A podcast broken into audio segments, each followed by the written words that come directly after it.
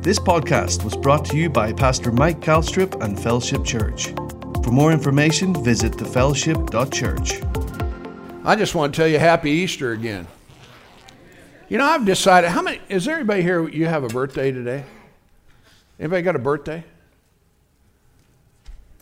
You ain't got no birthday, dude. I know better than that. Come on. You know, Carrie Sar's birthday is the 4th of December, not the, uh, what is this, 11th of April? Okay, anybody got a birthday? I had mine on Wednesday. Okay, uh, we'll take that. We may have to take that. Uh, anybody had a, uh, uh, a, a recent birthday? Okay, one there, one here. Jen, your folks are the ones that are telling us. When was your birthday? Huh? What? Yesterday? Oh, gosh. All right, everybody. Happy birthday to you. I didn't make you stand up. Happy birthday to you. There's another gal back here. To you all. Happy birthday to you. You're not supposed to ask people that are gals, particularly their age. So we're going to. You don't want us to do that, Linda? Okay. All right. You say, why do you, what, what's this all about anyway? Where'd you go? Well, I just believe that birthdays ought to be celebrated for probably at least three days and maybe up to a week. I mean, how many other times are you ever going to have this birthday? You ain't. So that's worth celebrating, huh? Yeah. Praise God. You say, what's that got to do with anything? Well, you know, we just got done with our Resurrection Sunday, Easter service. And, you know, I'm telling you, uh, in 40 to 50 minutes, there's no way you can even scratch the surface of what needs to be said, declared, rejoiced over, and honored in the resurrection of Jesus Christ. Amen. So I think it ought to go on for a while. You know what I'm saying? Well, we got through that. Now we're going to move on and get all sad and humdrum and whatever. No, we're not going to get sad or humdrum. We're going to rejoice. Glory to God. Amen. You say, well, how come you did that thing after the service, you know, and you had everybody worship God? Because you're not worshiping God, dude. Thanks for your enthusiasm. You know, people, they just, you know, they're like, you know, they need defibrillators, Bill. Somebody needs to come and give them a jump start. You know, the Bible says that we overcome, listen, by the blood of the Lamb and by the what? The word of our testimony. The Bible says that praise stills the enemy and the avenger. And the other thing you have to think about, most people don't, is you know, when you come into a service, and I'm not saying that you do, I'm just, you know, just saying, I'm just saying, I'm just saying. But you know, uh, religious people don't like to worship God. Okay? They're more um, tempered, more, help me out here, uh, subdued. Yes, whatever. Well, I tell you what. Now, if religious people that, I mean, if they know Jesus and they're religious and they get to heaven, dude, it is going to be super uncomfortable for them. Because all around the throne, the angels of heaven are worshiping God. And they're not doing it timidly. Huh? No, they're excited. So I, I, I like to force people to magnify God and worship God. Lift your voice. Well, you know, Pastor, that's what you do. No, that's what we do. Are you with me? You know, so when you when you come to church, Get ready. You know, I think maybe, you know, they have all these kiosks. You know, maybe I could, is Jerry here? Jerry Hyatt? Jerry? Maybe we could get him to install some, some defibrillator kiosks. You know, and people are coming in, you know, and they're trying to, you know, whatever. You just you walk by. I don't know how that would work. Maybe we could do it by Bluetooth or whatever. So you don't even have to touch nothing. Just boom, you know, and and jumpstart people. Huh? I'm kind of liking this whole concept. You know? That we could just get right after it, right at the beginning. I want to encourage you, praise God. Take time to lift your voice. You won't feel like it, but rejoice, praise God. Magnify his name. Declare that he is Lord. Glory to God. Establish a perimeter of praise in your life so the devil can go somewhere else with all of his stuff. You know, he can mess up somebody else's life, just not yours. Are you with me? Hallelujah. You know, um, you say, What are you doing? I, am just waiting. I'm, I'm trying to decide what way to go. I'm just trying to explain my behavior. You know, well, Pastor, it was kind of like, wow. Well, my wife's gone. I'm off the leash, man. Woo! Glory to God. And she's watching. Sorry, honey. Um, Yeah, you know, and it's good. Now, the automatic here, I can hear everyone. Where's she at? Where's she at? How come she not here? Inquiring minds want to know. Well, she's with her sister in law, and her sister in law is moving to a different location, so she's helping her out. So now you can all be happy, hey? Yeah, there you go. Praise God. Woo! Glory to God. We're going to have church today whether you came or not. A lot of people come in body, you know, they show up, you know, they take up some space and then away they go. Hey, have you noticed my pregnant daughter?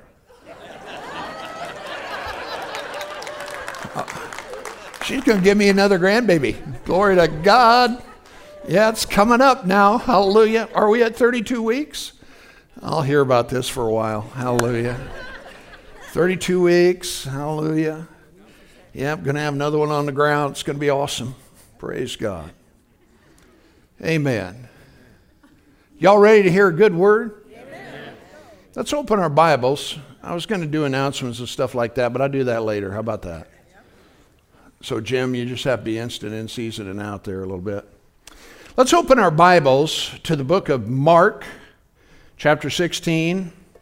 And then let's also uh, open to the book of uh, John. So, Mark's gospel and John's gospel, uh, Mark chapter 16 and John chapter 20, 20, I think, yeah. Praise God. Are y'all ready for his coming? I tell you what, you better get ready. Are you listening to me? I mean to tell you, glory to God, Jesus is coming again. Look here with me in Mark chapter 16, and uh, I want to make an important point um, to you here today, and then also in John uh, chapter 20. And uh, before we get after this, let's pray. You all ready to get your hearts ready to receive? Listen, open up your heart to God's possibilities to you today.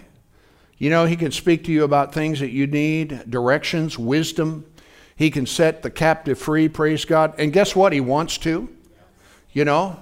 So let's let's let's let's uh, let's let's get our hearts ready. Father, we love you so much.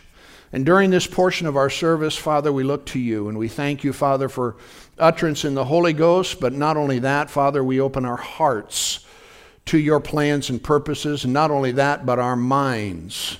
And I th- thank you, Father, for your grace in every one of our lives. That God, that there'll be ministry that takes place and understanding, Father. I, I thank you for divine encounters, Father, right here in this service today that brings about transformational change in the lives of those that are gathered and present here today. But not only that, Father, I want to thank you for ministering to those that are watching by the internet. That, Father, the same God that is in our midst is in theirs as well. And so we just thank you for your blessing in Jesus' name. And everybody said, Amen. Amen. Praise God. Notice with me, if you would please, Mark chapter 16 and verse 9. It says, Now when Jesus was risen early, the first day of the week, which would have been last Sunday morning, he appeared first to Mary Magdalene, out of whom he had cast seven devils.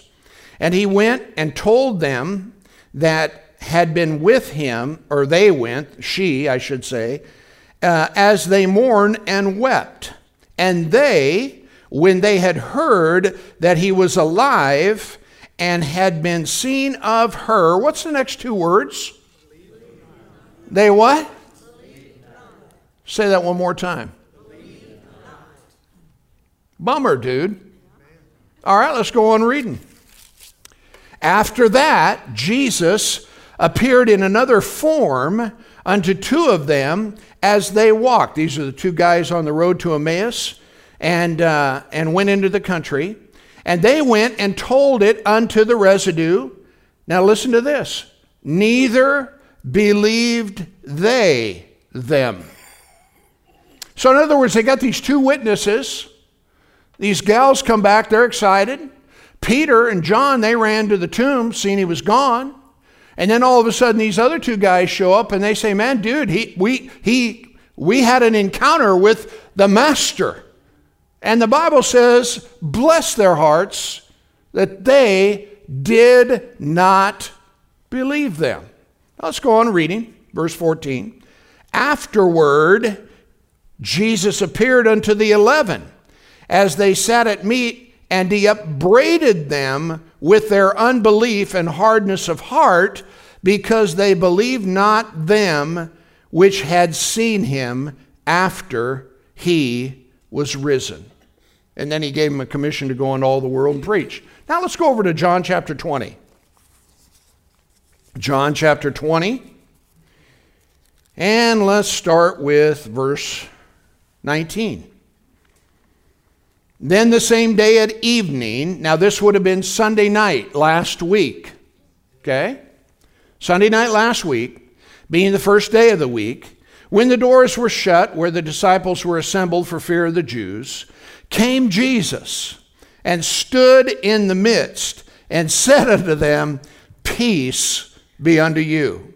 And when he had so said, he showed unto them his hands and side. And then were they then were the disciples glad when they saw the Lord. Now let's drop down to verse 24. But Thomas, one of the 12 called Didymus, was not with them when Jesus came. So the other disciples therefore said to him, "Hey, we've seen the Lord." But he said to them, "Hmm, except I shall see in his hand the print of the nails and put my finger into the print of those nails and thrust my hand into his side. What's the next four words? I will not believe. Unless I can see, I'm not going to believe. See, obviously, they, have, they had told him that Jesus had showed them his side and showed him his hands. He said, No way, man, unless I get to see it, I'm not going to believe it. Now let's go on reading. He said, I will not believe. After, then after, eight days again, the disciples were within. When is that? Today. Today. They were all together. Eight days later, they're all together. Today. Notice what happens here. And Thomas with them and then came Jesus, the doors being shut, stood in their midst, and said again, Peace be unto you. Then said he to Thomas, How many of you know that God hears everything that you say? Here's everything that you say. All your ugly stuff, dude. Someone's listening. Huh? It's not Big Brother. It's not Siri. It's not, what's that other one? What? Alexa even though she might be listening, but there's somebody else that's a whole lot more important that's listening. Notice what he goes on to say here. Jesus, uh, uh, let's see, where were we? Uh, oh, verse 27. Then he said to Thomas, Reach hither your finger and behold my hands, and reach hither your hand and thrust it into my side, and be not what? Be not what? Be not faithless, but believing. And Thomas said to him, My Lord and my God. And Jesus said to him, Thomas, because you have seen me, you have believed. Blessed are they that have not seen and yet believe. And many other signs truly did Jesus in the presence of his disciples, which are not written in this book, but these are written that you might, what's that word? Believe. Yeah, that you might believe that Jesus is the Christ, the Son of God, and that believing you may have life through his name. Woo! Glory to God. How many believers do I have here today? Glory to God. You know, there's something that Jesus Christ did. And what we don't want to do is we don't want to be like those when they were told the truth, didn't believe. If you walk by sight, the chances are you'll be deceived. But if you walk by faith, what's that mean? In what it is that He has promised, what it is that He has said. When you walk by that, irregardless or irrespective of what's going on around you, my friend, you're in good company. Blessed are those that believe, even though they haven't seen. Well, why is that important in our day? Because I'm telling you that Jesus Christ said, I'm coming again. Well, unless I can see something, I ain't going to believe nothing. And you'd be just like the rest of this crew. Everybody say, I'm a believer. Well, if I'm a believer, you know, and here's the thing about this, this declaration, this announcement, the thing that I'm telling you. You know, we shouldn't so passively say, well, you know, okay, Jesus is coming again, I believe that, whatever. No, no, no, no, no. I mean, if in fact we believe that he's coming again, then we ought to be looking for him. And that would be in what we say and what we do and how we live and all of the other things that are associated with the soon coming King. Let us not be taken up by all of the trappings and the things that are going on in the world. Yes, we have our responsibilities, but listen to me. We need to be consciously mindful of what it is that he said and be sure that that is the priority within our lives about how we're living and what we're doing and why we're doing it. Thanks for your excitement.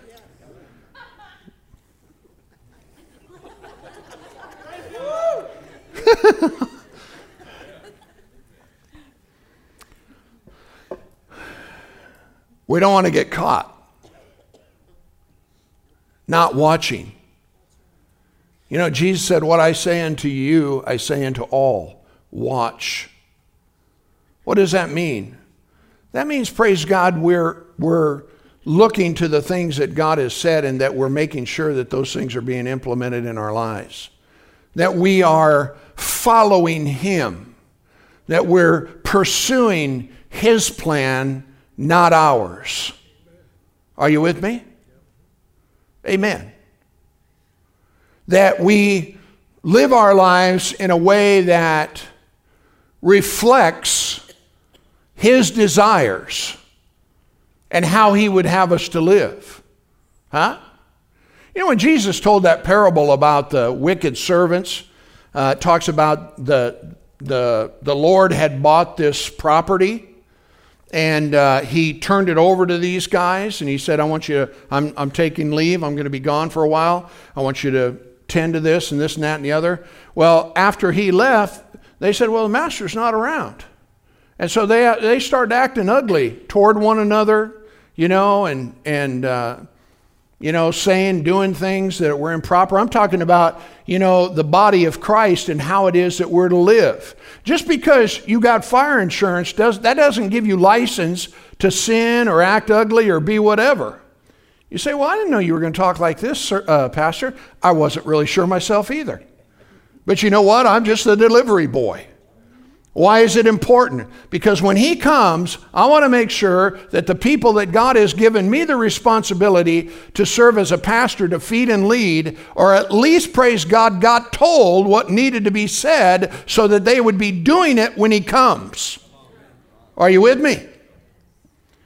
You know, it's, it's not enough for you, again, to have this fire insurance that you're a believer now, you know, and, and you, uh, you know, call on the name of the Lord and then live like the devil.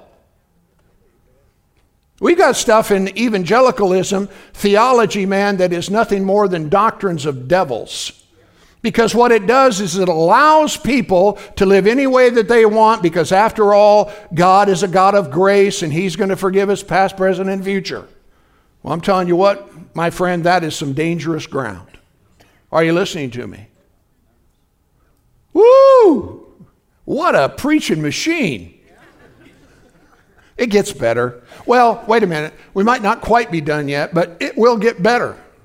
Okay? Hallelujah. You know, and if, and if, if you're flying right, you don't have to be concerned about this, right? Eh, easy solution. Glory to God. You know? I want to talk to you about the victorious one. Maybe, maybe in the context of us exalting Jesus, magnifying him, that it maybe can draw our attention away from all of the trappings and everything that's going on within the world and politics and things of that nature, you know. Dude, none of that matters. The only thing that matters is what he said. You say, oh, yeah, it does matter because it's really going to influence my life. I can tell you this much praise God. They that dwell in the secret place of the Most High God will abide under the shadow of the Almighty. I'm telling you what, there is a power greater than anything that is going on in this world, politically or otherwise. There is no power that is greater than His. And He is our King. Hallelujah. So you can rejoice and be glad. Yeah, but it's imposing upon my life. It's affecting me. Yeah, but praise God, it does not affect what you have been asked to do within the kingdom. Yeah, I remember one time, you know, they, they tried to get all the kids to stop going to the pole and praying. A Bunch of cancel culture, ungodly people trying to put a stop. But you know what? No one can stop you from going to the pole. Did you know that? All you got to do is show up, walk up there. Well, you can't do that. You can't do that. You can't do that. It's a separation of, you know, church and state. You can't be in that. It's dumb. They're dumb. Well, really, they're blind. But they don't want you exercising. We got all this cancel stuff. Dude, don't let that bother you. Huh? You want to shout unto God with a voice of triumph, glory to God, go ahead and do it. Are you listening to me? We're talking about the victorious one. Now, before this message is over, you're going to realize that you share in that victory. Praise God. We're, we, didn't, we didn't hitch our, our wagon to defeat. Come on. Last week, praise God, he came up out of a grave. Woo! Glory to God. All authority has been given unto me both in heaven and on this earth. The victorious one, King Jesus. I'm not going to go hide in a hole. How long can you stay in a hole? Well, it depends, you know. If you got all your stuff together, you know, and you got all your rations, you know, and you're going to get down in there, praise God, you know, and, you know, as long as the air quality's all right, we're good. We can last up to 60 days or whatever. I don't know. Listen, at that point, it ain't going to matter. Then what? What happens on day 61?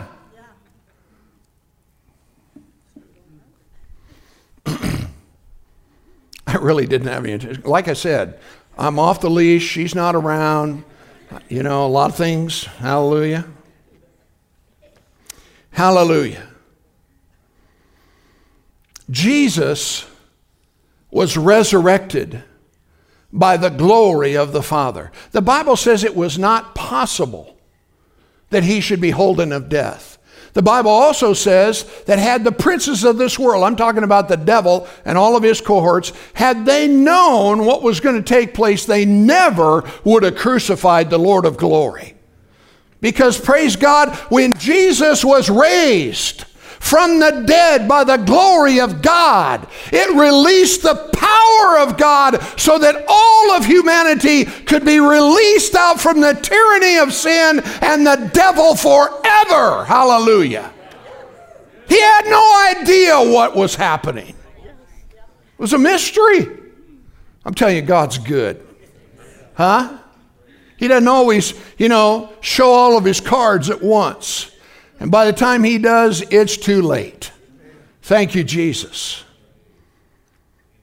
But he gave us, he, he, Jesus rose from the dead and declared victory over death, hell, and the grave. But here's the thing, you guys, you know, that's what happened. Hey, amen. We're living in the, the dispensation of his victory, but, but what does it mean? Why is it important? How does it impact you? Yeah, Jesus is victorious, but what about you? How does it influence your life? Well, I think you have to go back and ask yourself a simple question why did Jesus come? You know, he didn't come for himself. Huh? He didn't go through hell, you know, so that it would change anything about him. No, he came for you.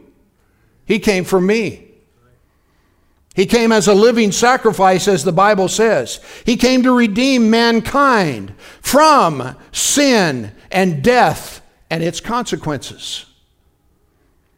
You know, the Bible says, praise God, that by one man sin entered into the world and death by that sin. You know, the one man was Adam. He transgressed against God. In other words, he disobeyed what God said. And the Bible says that death, or we could call it spiritual death, passed upon all men. What does that mean? To be spiritually dead means to be separated from God. In other places, the New Testament writers refer to it as being alienated from the life of God, not having the life of God, not having the hope of God, not having anything outside of God. And the whole world, the Bible says, lies in wickedness, it lies in darkness because it has not the life of God. And it's by this one man's sin that death entered into the world, and, and uh, or sin entered into the world, and death by sin, and that death spread to all men because all sinned. See, the Bible says that when you're born into this world, uh, in, in your natural birth, you're born into sin. You have the nature of sin. And the only remedy for that is Jesus Christ and His blood applied to the heart of a person so that they can be changed, transformed, and made a new creation in Christ Jesus. Now, the kicker to that is is that you have to yield and surrender everything that you are to Him. And that's a tough sell for some sometime because they don't want to relinquish it. But you got to think about it for a moment. Come on. If we're making a deal and over here's life and life more abundant and over here's killing, stealing, and destroying, this would be a good choice. But yet the God of this world has blinded the minds of people lest the glorious light of the gospel should shine unto them. You know, it's like, you know, I'm talking about God and his mysteries. You know, I mean, he's so cool. He chose by the foolishness of preaching that people would get saved. That's so counterintuitive to the world. Surely there's a program here. Surely there's some kind of a, you know, works thing that we do so that we can merit it. Nope. Nope, no merit. For by grace are you saved through faith, and that not of yourselves. It is a gift of God. Not of works, lest any man should boast. For we are the workmanship of God in Christ unto good works, which he has before ordained that we should walk in them. Isn't that awesome? Yeah, the nemesis for man is sin. You know, you, you look at you people get mad at these politicians, you know, and what they're doing. Dude, they just don't know any better. You say, oh, yeah. Forget it, dude. That's an exercise in futility. If you want to get angry about something, and that's probably not the right word, you know, you need to think about the people that elected them. Therein lies the trouble. Huh? You say, what are you talking about? In, in, in Israel's history, you know, God made Moses a deliverer.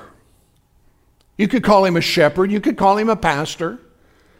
And it was through this individual, Moses, that God directed the people you know, in the way that they should go. Now, they had some problems relationally. I don't know if you know that or not, but a lot of murmuring, you know.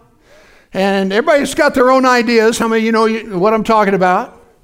But you know, at the end of the day, the only counsel that stands is His.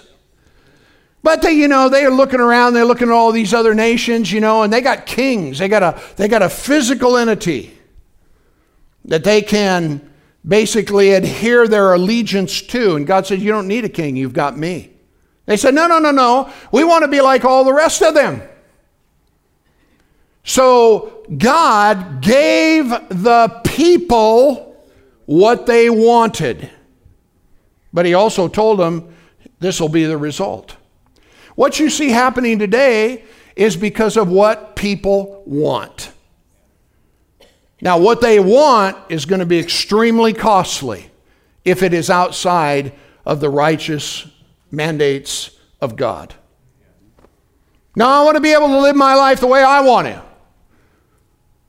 I want to be immoral. I want to be this. I want to be that. I want to be the other. And God protects your right as a free moral agent to do just that. But there's consequence, my friend. And everybody is going to stand before God and give an account. Are you listening to me? Well, going off trail. You ready? Turn over to Revelations chapter 1.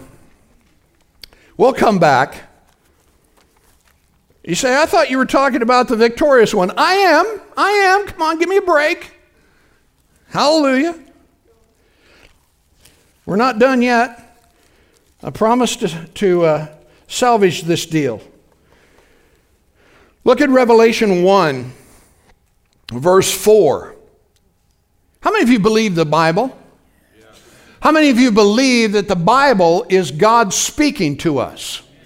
So, in just a moment, we're going to read something that God is saying to you and I. Now, it just so happens that John, one of the apostles, while he was on the exiled to the land or land island of Patmos, we were on that island once. It's a cool place, man. It's out in the middle of the Mediterranean. It's beautiful, but it's a rock, okay, in the middle of a lot of water. Anyway, they they they they exiled him out there, and he has a divinely granted visitation from God, an encounter with God, has this vision, and he and God said, "Write this down."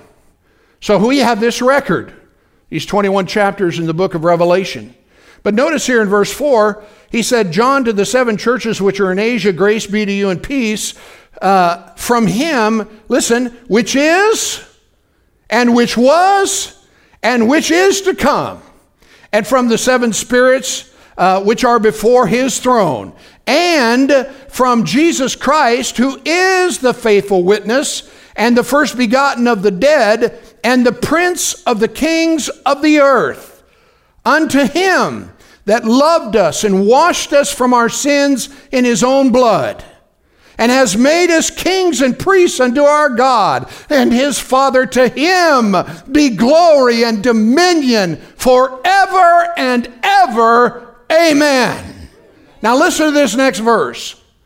Behold, he comes with the cloud with clouds and every eye will see him, and they also which pierced him. And all kindreds of the earth shall wail because of him. Even so, so be it. There is a divine reckoning that is coming. And you want to be on the right side of redemption. Yes, Are you listening to me? And so, for all of those who mock And for all of those who speak disparagingly of the kingdom of God, for all of those that try to silence the church, you may want to rethink what it is that you're doing or participating in or giving your credence to. Because every man is going to stand before that throne. Some preacher talks about the great white throne judgment, and it's coming. Huh? And there is no escape. You know? All of the things that are spoken against the church, all of the things that are spoken disparagingly against the body of Christ, uh, against you as a believer, the best thing you can do is pray for the one who said it. And I know sometimes that's a difficult thing to do. Are you listening to me? But I wanted you to see this because the reality is, is that, you know, um, I mentioned this before the nemesis, the opponent, the adversary, the, the, the, the arch enemy for man is sin. That's what destroys him. That's what destroys people. And you say, well, what is sin anyway? It's disobedience to God. Simply put, when people are in sin, it's because they disobey God. God has given us a, a call it guidelines if you want to call it that, but He's told us what is good. He says, you know, you know what is good, old man. Do justly, love mercy, and walk humbly before your God. But they're a whole lot of folk, they God is not even on their radar. Okay? They're not thinking about that. They're thinking about something else, but they bettered. You know, and when I talk about sin, I, I'm not just talking about overt sin. You know, sometimes, you know, we in the church world, we say, well, you know, I'm not immoral. You know, I'm not living with somebody. I'm not doing wrong. I'm not doing this. I'm not talking about that. I'm talking about sin complete, you know, the whole spectrum of sin. We talk about fleshly kinds of sin, but did you know, praise God, there's, there's sins of the spirit? You say, what do you mean by that? I'm talking about, you know, unhealthy attitudes of the heart, like being judgmental, like being critical, like being arrogant. Walk humbly before your God. That's our responsibilities. Huh? Mind the right house? You say, when's this going to get good? It's good right now, you just don't know it. Huh? You know, when Paul was writing, he said, Therefore, having these promises, beloved, let us cleanse ourselves from all filthiness of the flesh and spirit, perfecting holiness in the fear of God. One minister said, you know, he was visited by um, the Lord, and he said that, that God would judge people quicker on sins of the spirit than he would of the flesh. You know, we see people, you know, they're misbehaving, doing all this, and, you know, we look down our nose at them, you know, and we think they're so bad. But yet, we're the same person that can sit in the living room and lick a spoon in the kitchen because of what it is that we don't like or what it is that we've judged about somebody else. Huh? You know, I tell you what, praise God, we, we, we you know, you say, well, why are you telling us this? Because, like I said, I'm just telling you what he told me to tell you so that you'll be ready when he comes. And when he comes, you know, huh? We'll be good. Are you with me? Not to mention the fact that if we employ these things within our lives, our personal lives will be blessed too. You know, I, I, I use this scripture, and it's, uh, it's, it's a challenge. But the Bible says to let no corrupt communication come out of your mouth but rather that which is good to the use of edifying. Boy, I mean, the first sign of something, you know, that's just not right, boy, we need to zip our lip. Can I get a witness? Come on, just stay out of it because it's not where you want to go. Glory to God. You know, again, the Bible says that all have sinned and come short of the glory of God. So, so we can't, you know, we can't, you know, we don't, you know, you're, you're, you're not the judge. I'm not the judge. He's the judge. So we're just going to kind of leave that all up to him. Wouldn't that be good? Hallelujah. Let's just stay happy. He said, I, I gave you one commandment, baby love one another as I have loved you. So that's the charge. And praise God, He enabled and empowered us to be able to do that, didn't He? So I tell you what, I got nothing to say about people's junk and stuff and messed upness and all that. Huh? Now, I, I judge righteous judgment. I mean, if somebody's doing wrong, I don't, I don't just say, well, you know, it doesn't matter. Well, it does matter. But I'm not the judge. You understand where I'm talking, where I'm coming from here? You know? We just need to leave it with him. Jesus came as the victorious one to satisfy the demands of justice. He paid the price. He became the ransom for you and I so that praise God we could we could live victoriously in him. Can you say amen? So we get rid of all this stuff. Come on. You know, we got, you know, our opinions. I mean, you know, your opinions don't matter. Huh? You know? Well, it's just not right. Well, it, it probably isn't. Huh? But, oh, perfect one. You with me? Let's just not go there. Are you with me? My wife and I can't tell you how many times we say, we hear about stuff and we go, not my circus and not my monkeys. Why? Because, you know, if you get all uh, stirred up about everything that's going on in people's lives, dude, you won't have time for nothing. Not to mention the fact you'll be all jazzed up, praise God. You know, you can always tell what people are thinking. Just talk to them for a while. You know, all of a sudden, man, they're going like a machine gun. You know, yeah, anyway. So, y'all doing okay? It's going to be over soon. Don't, you know, we'll, we'll get there.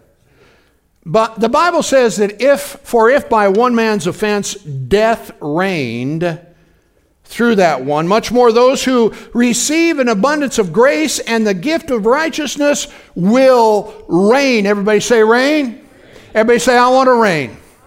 Yeah. Because of his grace and the gift of righteousness, we will reign in life through the one, Jesus Christ.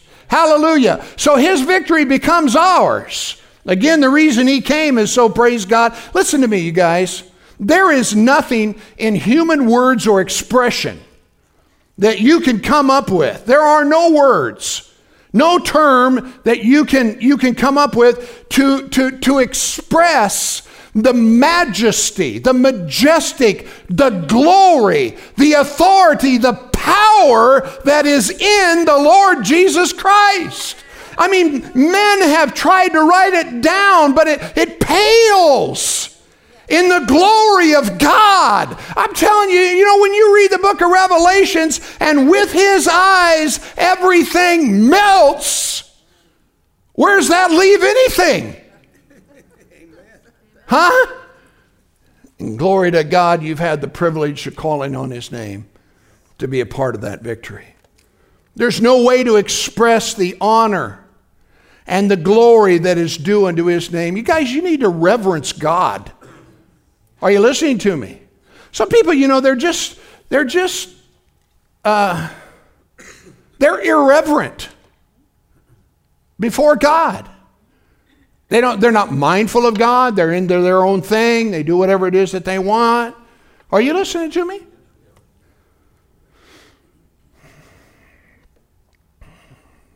Here's something that um, when the, with the disciples and their experience and what Jesus said to them. When the eleven disciples went to Galilee to the mountain which Jesus directed to them, when, he, when they saw him, they worshiped him. But some of them doubted, and Jesus came and said that all authority is given to me in heaven and on earth. And it says, Go therefore, make disciples of all nations, baptizing them in the name of the Father, the Son, the Holy Ghost, or Spirit, teaching them to observe all that I have commanded you. And behold, I am with you always to the end of the age. Hallelujah. Listen, did you know that every knee is going to bow and every tongue is going to confess that he is Lord. Look at this verse of scripture. Turn to, turn to uh, Philippians chapter 2. Is it hot in here or is it just me? It's, it's me. Hallelujah. Imagine that.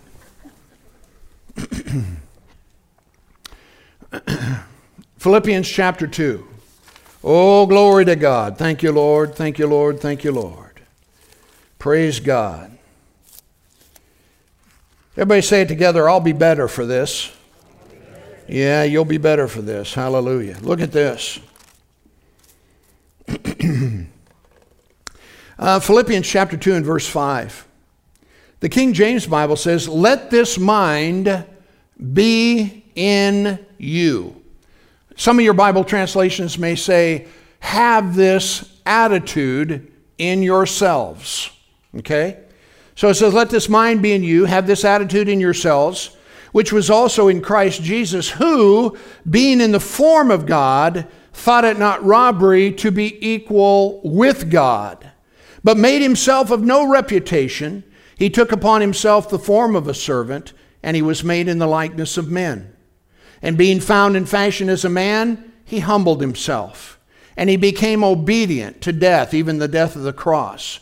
Wherefore, or because of that, God also has highly exalted him and given him a name that is above every name, that at the name of Jesus, every knee should bow of things in heaven, of things in earth, and things under the earth, and that every tongue shall or should confess that Jesus Christ is Lord to, hallelujah, the glory of God the Father.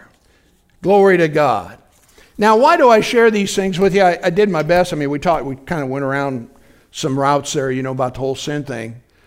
But I'm telling you that you and I share in the victory that the Lord Jesus Christ Himself has. Amen. You know, the Bible says, whatever's born of God overcomes the world. And this is the victory that, the victory that, the victory that, the victory that overcomes the world, even our faith. Who is he that has overcome the world but he that believes, hallelujah, that Jesus Christ is Lord? And so you share in this victory. Why is that important? Because I tell you what, praise God, the devil's doing everything he can to try to keep people under his thumb. And I tell you what, praise God, thanks be to God. Gives us the victory through our Lord Jesus Christ. Isn't that what the Bible says? Gives us the victory. Everybody say, I got victory.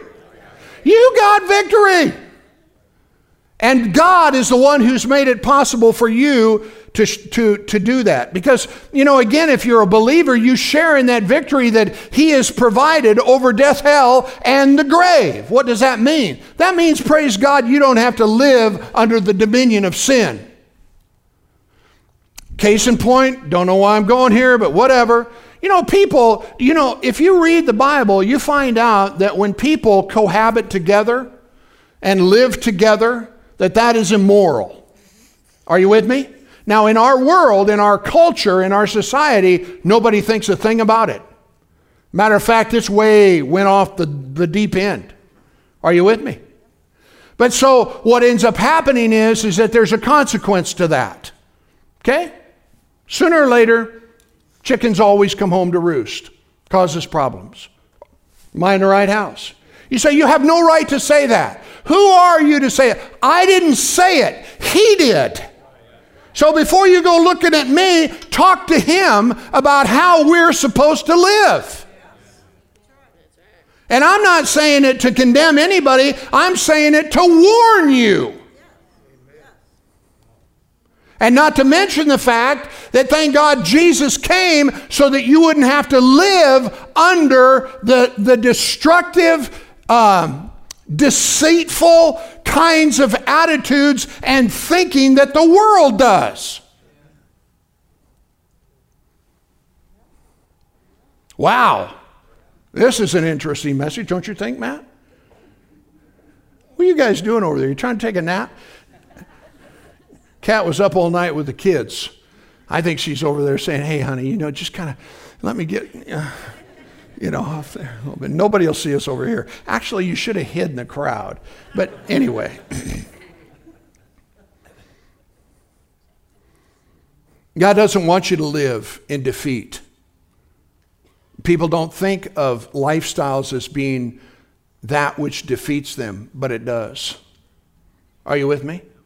Because, and here's the reason why sin is what opens up the door to hell's visitations. Are you with me? But see, here's the cool thing about it Romans chapter 6 and verse 14, the Bible says, Sin shall not have dominion over you. So all I got to do is find out the truth, and thank God I can walk out of it. Are you with me?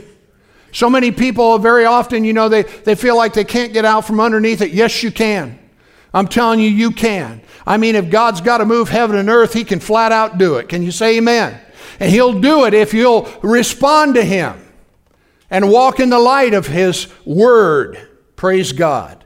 And not only that, you know, talking about sharing Christ's victory, I'm talking about, you know, being victorious over hell and its behavior. Now, I don't know, you know, I'm just a delivery boy.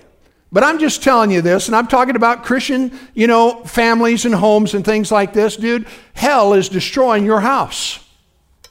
You say, well, what do you mean by that? By the way you act and by the things you say. And Jesus went to a cross, died for the sins of the world, rose victorious, shed his blood so that you wouldn't have to live that way. Don't tell me you can't get it turned around because you can, baby. Huh? You might have to put a watch over your lips. You may have to repent a little bit. You may have to say, I'm sorry. You may have to sit your family down and say, We ain't living like this no more. Come on. Now, I can stand up here, I can preach you a good old little social gospel, make you all happy, or I can tell you the truth and set you free. Are you with me? See, the thing that people don't realize is, is that we are in a conflict. We're in a battle. And hell is doing everything it can to destroy mankind because hell hates God's creation. And you and I are his most prized possession. God so loved the world that he gave his son so that whoever would believe in him wouldn't perish but have everlasting life. So you are a target. You are the subject of hell's unleashing and Satan's uh, warfare to destroy your life. But thank God he can't do it because Jesus rose victoriously. But I can't play into his hand. I'm not ignorant of his devices, or at least I can't be. Man, I got to learn how it is that I'm to live. I got to change the way that I think. I can't be selfish about what I want. Huh? Let this mind be in you that was in Christ, who, though he was God, being, you know, in the form of God, did not consider it something to be grasped or held on to, but he made himself of no reputation. He took upon himself the form of a servant. He was made in the likeness of men. He did that for you so that you wouldn't have to have hell in your house.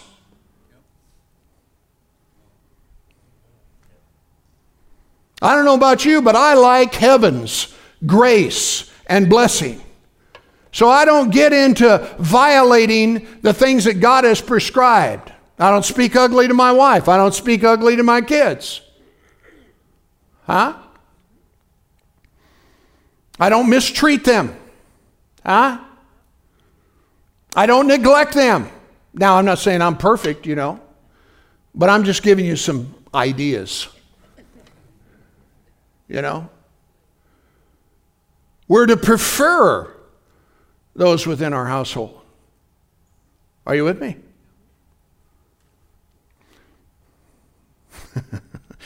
do you really want me to do that?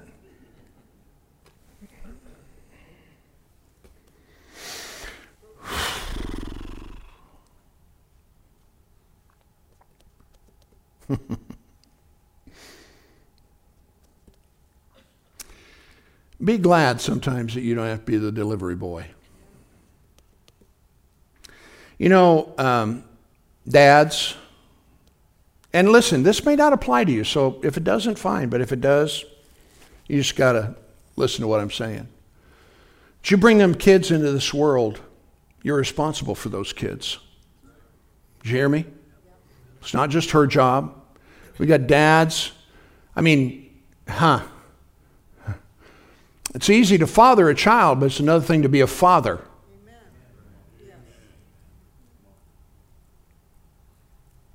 Well, you know, this, that, the other, day, this, they. Where are you? Where are you? You know, I've pastored church for over 40 years, and I've watched single mothers try to raise their kids. And guess what? They cannot be a dad. And God bless every one of them for doing everything they can to do or to at least fill the void, but they were inherently never created to be able to do that. Dads were. And you have to be there. Now, I'm not saying this to condemn anybody, but I'm telling you the truth. Some of you that are younger, man, I mean, you know, I, I understand ambition. I, I understand accomplishment. I understand, you know, wanting achievement within your life. But listen, when them kids come into this world, dude, you're responsible for them. It's a chapter in your life, it's a season that you have, and you've got to care for them. That's the reason we have hell going on in our society right now because all of these kids have been left to themselves. So many they don't even know who their dad is. And we wonder why we have the problems that we have. Are you with me? And not to mention the fact, you know, that their, their families, their parents, you know, they did a, everything they know to do. They've, they've endeavored. I tell you what, God honors that. And the reason I say it is, is because even in your best efforts, those children, they still, they come to a place where they decide what they're going to do, how they're going to live, and that is not on you. Are you with me? But thank God you can stand in the gap. I said, thank God you can stand in the gap. You know, Jacob ran off. He was an idiot. Huh? But you know, he had an encounter with God out there in the middle. He said, Surely God is in this place, and I didn't know it. And right there, he vowed a vow God, if you'll fix this thing and turn it around, I tell you what, I'll serve you. And you know, parents, you right here, right now, can be in that same place. So that even though your kids may not be flying in the right direction, I'm telling you, praise God, you can stand in the gap and believe God for an encounter with God. I was just talking to someone here. You know, I don't, I don't remember what, even how I said it or what I said last week about something about this same kind of context about your, your kids and, you know, and different things like that. And somehow or another, I talked about dreams. And uh, one of the kids, you know, called him up and said, I had this dream. And the dream was, for a lack of a better way of saying it, drawing them back to the truth of God's Word. I mean, God could do some amazing things, man. Huh? Your kids can be walking down the road of life, minding their own business, and God can show up and you'll be the one that helped make it happen. Huh? Don't give up hope. Listen, don't, don't, don't feel hopeless about this thing. I'm telling you, there's a God in heaven that wants to do exceedingly abundantly above all you can even ask or think. You just say, God, I'm in the middle. I am that, that stop gap person for these kids. And I tell you what, praise God, they can run, but they cannot hide. Our middle son, I tell you what, this kid, I mean, he did everything he could to run, but I tell you what, when he got out there in the middle of it, he was such an unhappy child. Hallelujah. Because he couldn't run from it. Now, he's still a little ornery, but he loves Jesus and he's serving him. Greg, if you're watching, I found out that you have to go to Florida and go to some uh, uh, uh, court because you're maybe driving a little too fast. He's notorious for this. He was a kid in college, you know, when he was down at. And he'd get picked up, and then he'd have to skip school to drive back to Kansas so he could go to court so he wouldn't get it on his record. He spent more money, you know, trying to get back and forth. I don't know where he gets it. I did find out my truck will only go 99 miles an hour. And they shut it off. What's up with that? That is not right, Bill. Huh? So keep your older cars that go really fast. Are you listening to me? Praise God.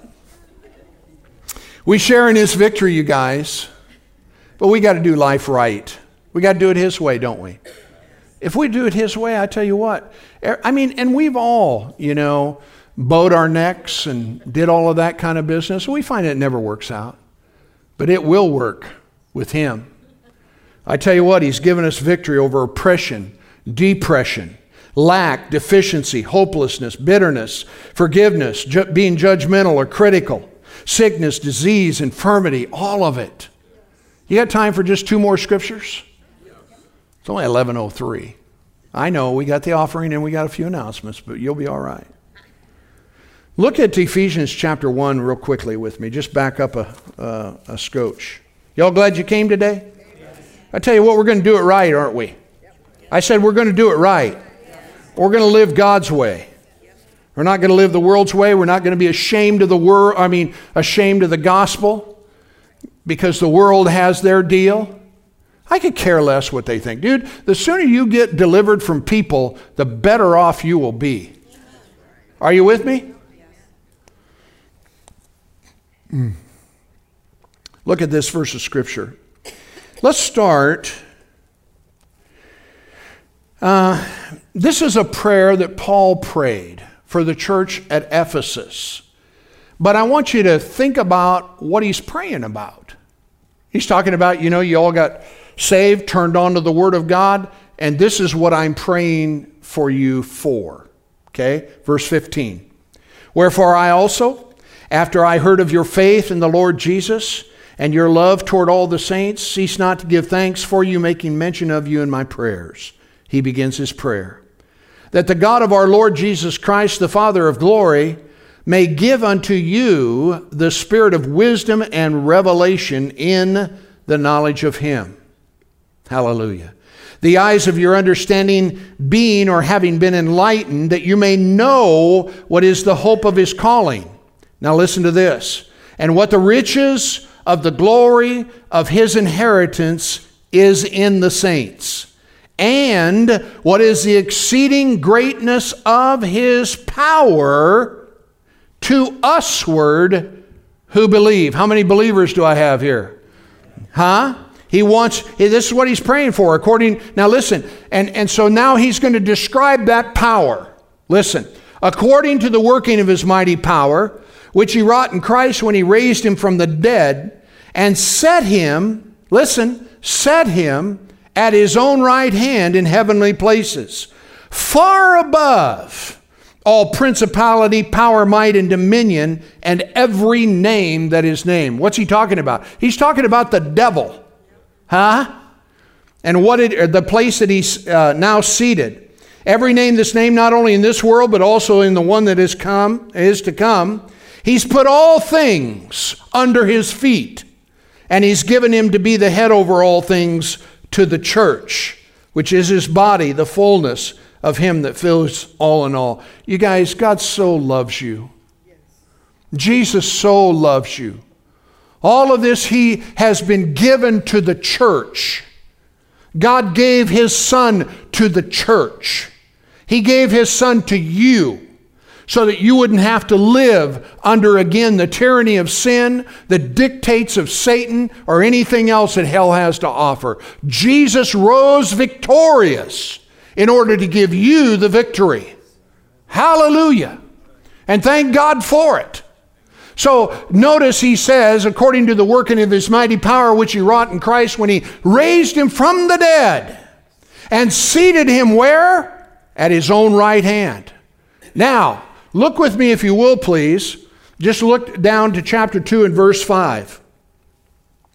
Even when we were dead in sins, hallelujah, has he hath quickened or made us alive, is a better way of putting that, together with Christ, by grace you're saved. Now look at this. And has raised us up together and made us sit together in heavenly place. Where is Jesus seated? Where? At the right hand of the Father. And notice that scripture says, and he has raised us up and made us to sit together I'm telling you, the devil is under your feet, baby. I'm telling you, glory to God, victory belongs to you. Why? Because you're seated with him.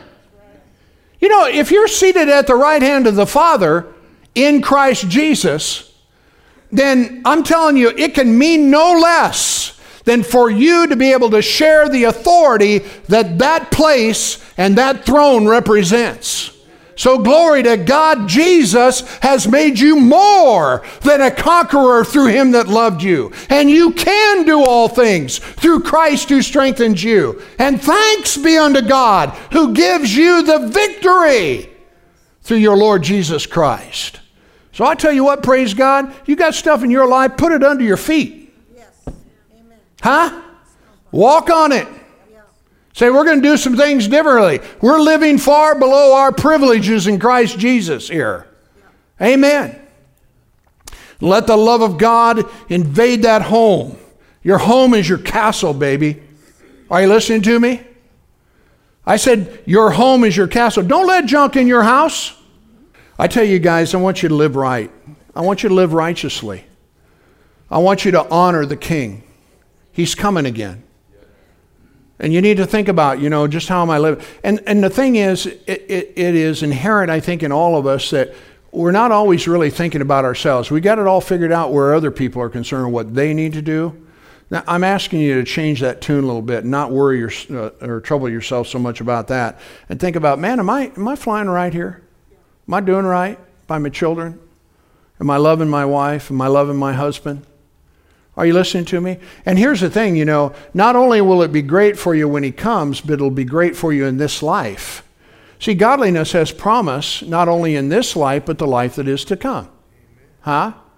And like I said, I mean, you could go to a lot of different churches and you can hear a message, you know, and it'll be all homiletically correct and they'll have three points in a poem and, you know, whatever, whatever, whatever. But what I'm interested in right now, as we, you know, come drawing down to the end uh, of all things, is that I am going to do everything I can to get you ready for His coming.